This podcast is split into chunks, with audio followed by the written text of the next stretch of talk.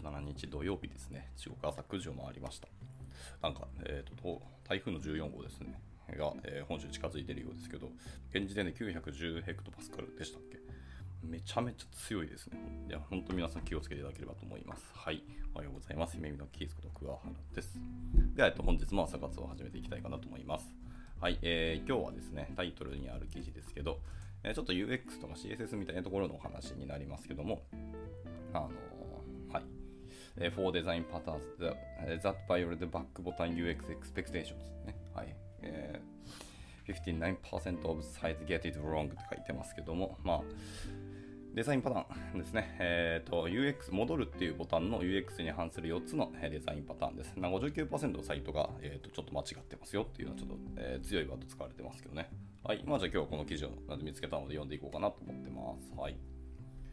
えー、じゃあ行きましょう。えー、ボトルには、えー、戻るボタンを押すだけがまあ別に、えーと、良いというふうに言われています、えー、ナビゲーション、これは正直言っていまいちですと。そして今私は、えー、女性を、えー、と戻されました。OK、こんなの嫌だと。はいはいはいはい。っていうような、えーと、そのある、えー、画像ですね、が1枚貼られてて、この方はそのスマホで触ってるんですけど、その戻るボタン、バックボタンを戻った時に期待しないところに戻ってしまって、ああ、もうこんなサイト嫌だって言ってます。はい、ちなみに、えー、貼られてたのは、えっ、ー、と、Amazon ですね。で、Amazon のウェブでアクセスしてて、それの、えー、戻るボタンで違うところに、え戻ってしまったそうですね。はい。まあ、この、この方が、えそういう風なところに戻ったっていうところで、じゃあ行きましょう。記事の本文ですね。えー、私たちはユーザビリティ調査の中で、えー、初心者から上級者までユーザーがブラウザの戻るボタンに大きく依存しているということを確認しました。え、実際戻るボタンは長い間ウェブナビゲーションの定番でありユーザーは何十年にわたってこのボタンを使ってきた経験から、えこのボタンの動作について非常に、え具体的なメンタルモデルっていうのを実は身につけてきましたよと。で、えオーバーレイ、アンカーリンク、動的に挿入されるビュー、え隠しコンテンツなどなど、まあ、多くの一般的なウェブデザインパターンが、え戻るボタンの動作に関する、えユーザーの期待を裏切る、えデフォルトの、え技術構造を持っている場合、これはしばしば、え深刻え深刻なユーザビリティ上の影響を及ぼしますと。え実際私たちのベンチマークでは、えー、59%の、え、e コマースサイトっていうのが、えー、戻るボタンの使用を技術的にどのようにサポートしているかという点について、えー、これら4つのユーザーの期待の、えー、少なくとも1つを裏切っていることが明らかになっていますと。うんはい、で、えー、ブラウザーの戻るボタンがどのように動作するかというユーザーの期待を裏切ることは、まあ、悲惨な結果を招きかねませんと。私たちのユーザビリティテストでは、このことがユーザーを離脱させる直接的な原因となり、多くの悪魔や罵声を浴びさ浴びせてテストサイトを去っていきました。まあ、穏やかなテストユーザーからもそんな罵声を浴びてしまいましたというところです。いやなかなか厳しいですね、本当。このなんですかね、ボタン1つなんですけど、それによって体験がいきなりぶち壊れて、あのもうユーザーが離れてしまう、サイトからあの離脱してしまうっていうのはかなり由々しき事態だなと思いますね。でしかも、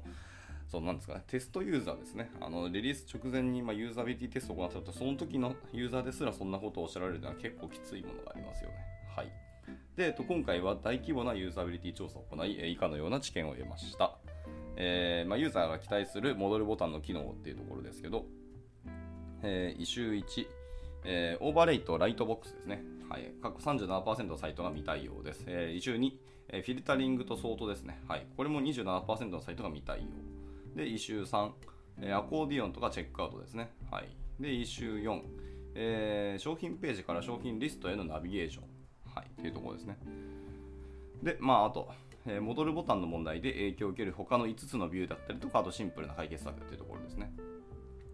はい。まあ、がこれらが、まあ、のこの筆者が、えー、得た知見だそうです。はいでまあ、解決策っていうのは結構シンプルですけども、えー、実装段階では意外と軽視されがちです。以下に示すように、えー、最大規模のウェブサイトであっても、また特にモバイルサイトでは軽視されがちですよというふうに言ってます。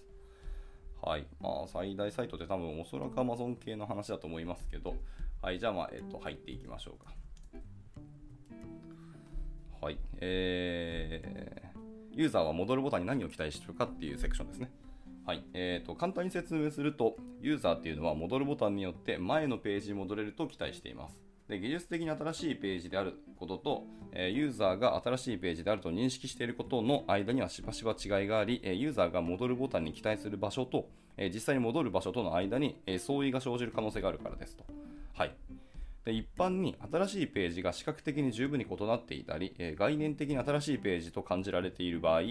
それが技術的に新しいページであるかどうかにもかかわらず、新しいページとして認識されることが、えー確認されていますと。このことは例えばオーバーレイとかフィルタリングとかソートなどの一般的な、まあ、製品検索や探索の要素を再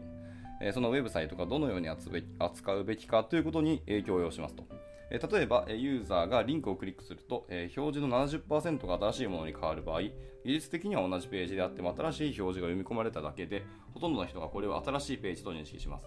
ま、今の SPA と結構似た話ですね、これは。はい。とか、あとオーバーレイとかモーダルで画面全体をガッと覆うようなものも一応、えー、と新しいページとユーザーは認識する可能性もあるよということかなと思いますね。はい、で一応1個ですねあの動画2分40秒の動画が貼られてましてですねえーっとまあ、その体験の悪さというところの一応例を出してるんですけどさすがにちょっと動画なので、えーっと見れないというか、まあ、このまま喋るにはきついものがあるので後ほど、あのまたリンク貼るので見てみてください。はい、で、まあ、一応この動画に関して補足情報が下に載ってるんで、それも読みますね。はい、えーウォールマートではですね、ユーザーの戻るボタンへの期待に応えられないと言ってます。ユーザーは、商品リストから、商品ページ、またレビューのサブページという経路ですね。で、ページ内の戻るリンクをタップしていましたと。はい。すると、レビューのサブページから、え商品ページに戻ってしまいました。えっ、と、レビューページに戻るかと思ったら、サブページから商品ページに戻ってしまったということですね。1個飛んでしまったと。えその後、え画面の端をスワイプして商品一覧に戻ると、え再び、えレビューのサブページに戻ってしまいました。なるほどね。確かにスマホでスワイプをするとそれも戻るようなあの体験をすると思いがちですけど、えースワイプをしたところで、えーまさかのサブページに戻ってしまったんですね。これ多分ヒストリーですね、多分。ヒストリー API の経路をたどってそこに戻ったということだと思いますけど。はい。でそこでページ内の戻るリンクをもう一度タップして、えーと製品ページに戻りました。今度は商品一覧に戻ろうとしたことを忘れてしまい、えークロスセールを見てしまったのですと。はあ、でこのようにユーザーの戻るボタンへの期待に応えられないとユーザーは大きな混乱に陥り、えー未来の目的から、えー外れてしまう可能性がありますと。いや、確かに僕もこんな体験をしてしまうと、うん、このサイト微妙って、だって僕もこのサイトで商品買わない可能性ありますね。まあ、一応本当に欲しいものがあったら、まあ、なんとか頑張って買うでしょうけど。なるほどね。まあ、あとは戻るっていう状況ですかね。あのユーザーが戻るボタンをタップするっていう、どういう状況で、えー、ととかシチュエーションであの戻るのかっていうのも、ちゃんと想像力働かせてあの UX を考えないといけないなとはやっぱり思いますけどね。まあ、もちろん皆さん考えてたとは思うんですけど、意外とやっぱシステムとかを知ってるとか IT のあのリテラシーがある僕らからするとその辺が弱いユーザーのの想像ってかなり難しいんですよね実はね。はい、っていうのがあるのでなんかまあ頑張って想像はするけどなかなかねっていうのはありますが。はいえー、でいきましょう、戻りますね。えーと、ユーザーが、えーウェブサイトのセキュリティについて技術的な理解をほとんどせず、えー直感で判断するのと同じように、はい、詳細はこちらって一応記事のリンク貼られてますね。はい、で新しいビューが技術的に新しいウェブページであるか、えー既存のページの要素を拡張しただけであるかという、まあ、しばしば任意で、かつ微細な区別にほとんど理解を示しませんと。まあそうね。でブラウザの戻るボタンはユーザーが以前訪れた URL に戻りますが、えその URL は必ず必ずしも、えユーザーが以前訪れたページと、え認識したものと同じではありません。ま同じであるかどうかというと疑問はありますよねっていうところですね。そのためユーザーはある要素が新しいウェブページであるか、同じページにページにある少し変わった要素であるかを判断する際、その要素のビジュアルだったり文脈だったり、および、以前のサイトの経験ですね、を頼りにすることが多いんですよと。で、ブラウザの戻るボタンでどこに戻るかを決めるのは、この無意識の、えー瞬時の判断なのですと言ってます。はい。まあ、経験則でここに戻るよねみたいなのは確かにあるかもしれないですね。うん。で、はい、続いていきましょう。えー本題かな、ここが。えー戻るボタンの UX で最も一般的な4つの落とし穴ですね。はい。まあ、デザインパターンも4つだから、この辺がそろそろリンクしてくるのかなと思いますけど、えーブラウザの戻るボタンで前のページに戻れないなど、ユーザーの期待を裏切るような実装が最も多く見られるウェブサイトの4つの要素について以下に説明していきます言ってます。はい。えーで4つですけど、え1つはオーバーレイとライトボックスですね。で2つ目がフィルタリングとソートで、え3つ目はコーディオンとチェックアウトですね。で4つ目、商品ページが商品リストに戻るっていうやつですね。はいまあ、あの冒頭にあった知見のやつ、あのお話だと思いますけども。はい、で、まあ、一応、括弧書きしてあって、え UX デザインのプロセスと、えワークフローの紹介では、え UX デザイナーがどのようにユーザーの期待を判断し、それに応えていくかっていうのを説明していますと。で、そういうあと UX デザインのプロセスとワークフローっていうあの記事も貼られてますよということでした。はいまあ、直接的に僕らがえっとデザインするわけではないですけど、この辺はやっぱり知っておきたいってのがあるし、特に僕みたいにフロントエンドエンジニアとしては、UX とか UI の話は割と密接に関わることが多いので、こういうのはやっぱ気になるし、えーことデザインしないとか仕事で直接手を貸さないにしても知っておくのはいいと思うので、この辺ちょっと後で読んでみようかなと思いますし、もし読んで、え面白そうだったら明日読もうかなと思います。はい。で、今言った、えっと4つのパターンですね。の、えー一個一個これ説明が入るので、い一個ずつちょっと読んでいきましょうと思います。はい。1つ目、えーオーバーレイライトボックスですね。えー37%のサイトがこれを実装していませんと。いうところです。で、また、えっと、動画ですね。21秒の動画があって、今回はナイキですね。なんですけど、また、ちょっと見れないので、ここは飛ばします。で、えっと、どういうところが良くないかっていうのを説明があるので、そこから入ります。はい、えーでナイキではユーザーはイメージギャラリーオーバーレイで製品の、えー高品質画像を見ることができます。しかし、えー戻るボタンをクリックしてもユーザーは商品ページに,、えページに戻らず前のページ、この場合は商品リストに移動してしまいます。これでは、えーと戻るボタンがどのように機能するかというユーザーに期待に応えられませんよねと言ってますね。はいはいはいはい。なるほどね。オーバーレイで、えーと表示がされていて、そこで戻るっていうボタンを押すと、普通ってか、まあ、普通かどうかわかんないですけど、僕だったらとりあえずオーバーレイ閉じるんだろうなと思ったんですけど、この、えーとナイキのサイトでは、オーバーレイが閉じるんではなくて、商品ページじゃなく、前のページに、リストに戻ってしまうらしいですね。これは体験確かによろしくないですね。はい。じゃなければ、あの、単純にボタンの文言をなんでしょうね、変えるというか、そもそもオーバーレイで、えっと、戻るボタンを設置する意味がわからんって感じですね。閉じるボタンにしてくれって感じですね。はいはい。まあいいや。えっ、と、はい、入りましょう。説本文に入ります。えっと、オーバーレイとライトボックスっていうのは、え前のページのえ上に新しいページが表示されるように、まあ、設計されていますと。で従ってユーザーがこれらを別のページと認識し、ブラウザの戻るボタンで元のページに戻ることを期待するのはもちろん当然のことでしょう。しかし、テストではユーザーがブラウザの戻るボタンをクリックしても、オーバーレイは閉じず、オーバーレイされたページをはるかに超えて、戻ってくることがほとんどでしたと。でこのように、え戻るをクリックすると、ま、オーバーレイが終了するというユーザーの期待は、えデスクトップとモバイルの両サイトであらゆるタイプの、えオーバーレイで観察されましたと。え例えば、ニュースレターの登録リクエストとか、まあ、イメージギャラリーのオーバーレイとか、ライブチャットのオファーなどなどですね。で従って、ユーザーは、え戻るをクリックすると、え常にオーバーレイから抜け出し、オーバーレイの上にあるページ、まあ、前のページではないところに、え戻る必要があります。で、オーバーレイを終了するための、あためにですね、ユーザーが戻るボタンを使用する可能性は、えサイトが提供する閉じる要素、例えばオーレイオーバーレイを終了するための、まあ、あの×みたいなやつですね。はい、みたいなボタンが、えどれだけ目立つかに、ま、比例して変化することに注目する必要があります。そうね。えー×があった方が分かりやすいですし、まあ、それがどこまで目立つかというのはありますよね。はい。で非常に目立つ、え閉じる要素っていうのは目立たない閉じる要素に比べてユーザーがより頻繁に使用すると考えられるため、まあオーバーレイが非常に目立つ閉じる要素を持つ場合、え戻るボタンへの、え負荷が軽減されますと。もちろん目立つ閉じる要素が提供されていても戻るをクリックするとユーザーはそのオーバーレイから退出するはずです。はい。っていうので、その戻るボタンで、えーまあ、確かに戻るボタンとしてはあの機能してますけど、期待する動作ではないっていうのはよろしくないなってことですね。でも普通なんかオーバーレイとか、えー、とモーダルで、えー配置されてるあのこの画面下の方とかにあるボタンで戻るではなくて普通閉じるだと思いますけどね。はい。では続いていきましょうか。はい。また別の、今度は画像ですね。これはどこのサイトかな？どっかの、アンダーアーマーですね、次は。はい。アンダーアーマーの、えー、とウェブサイトかな、これは。アプリのアプリっぽいな。アンドロイドの画面なので。はい。についての戻るボタンのちょっと次の説明ですね。はい。えー、とどうしたらいいか分かんないよっていうところです。えー戻るボタン、えーそれでパーカーを探すセクション、商品リストにわざわざ戻ってしまうんですと。はい、このユーザーは今、えー、とパーカーを、えー、Android でパーカーの画像を表示してます。で、え画像を詳しく見たいので、えー、とタップしたっぽいですね。で、あのオーバーレイで、あの画像が出てて、あの横スクロールでその商品の詳細画像が見れるようなあの UI になってますね。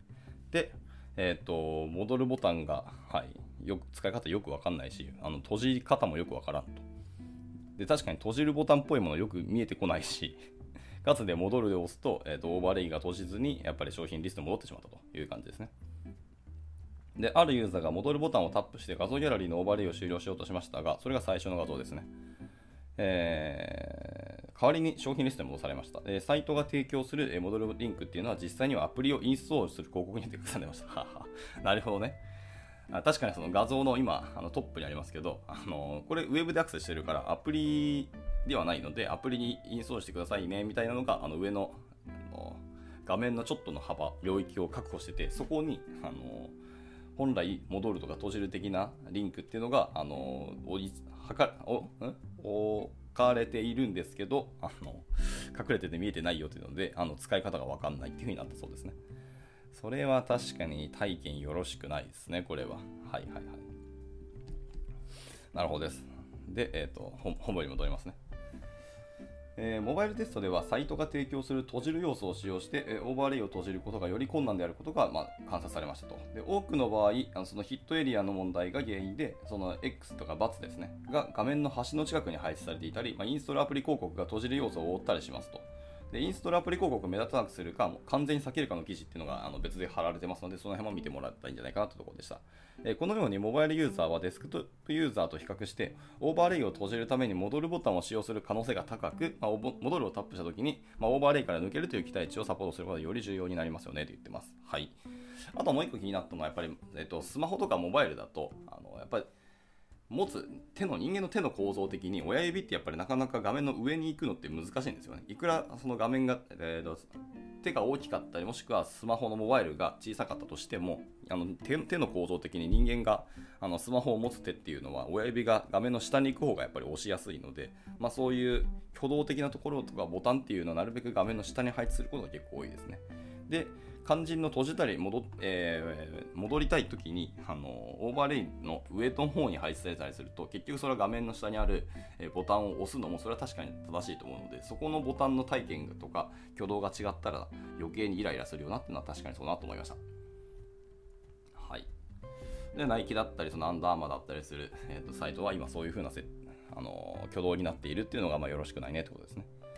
でかといってじゃあブラウザバックするかっていうとブラウザバックもあの当たり前ですけど絶対画面1個前に戻ってしまうのでそれもよろしくないのでどうなんだろうって感じはしますね。まあ、かといってじゃあヒストリー API でうまいこと制御できるかはちょっとあれですけども、まあ、そういうところを考えてあのサイトの実装しなきゃいけないなという感じはしましたね。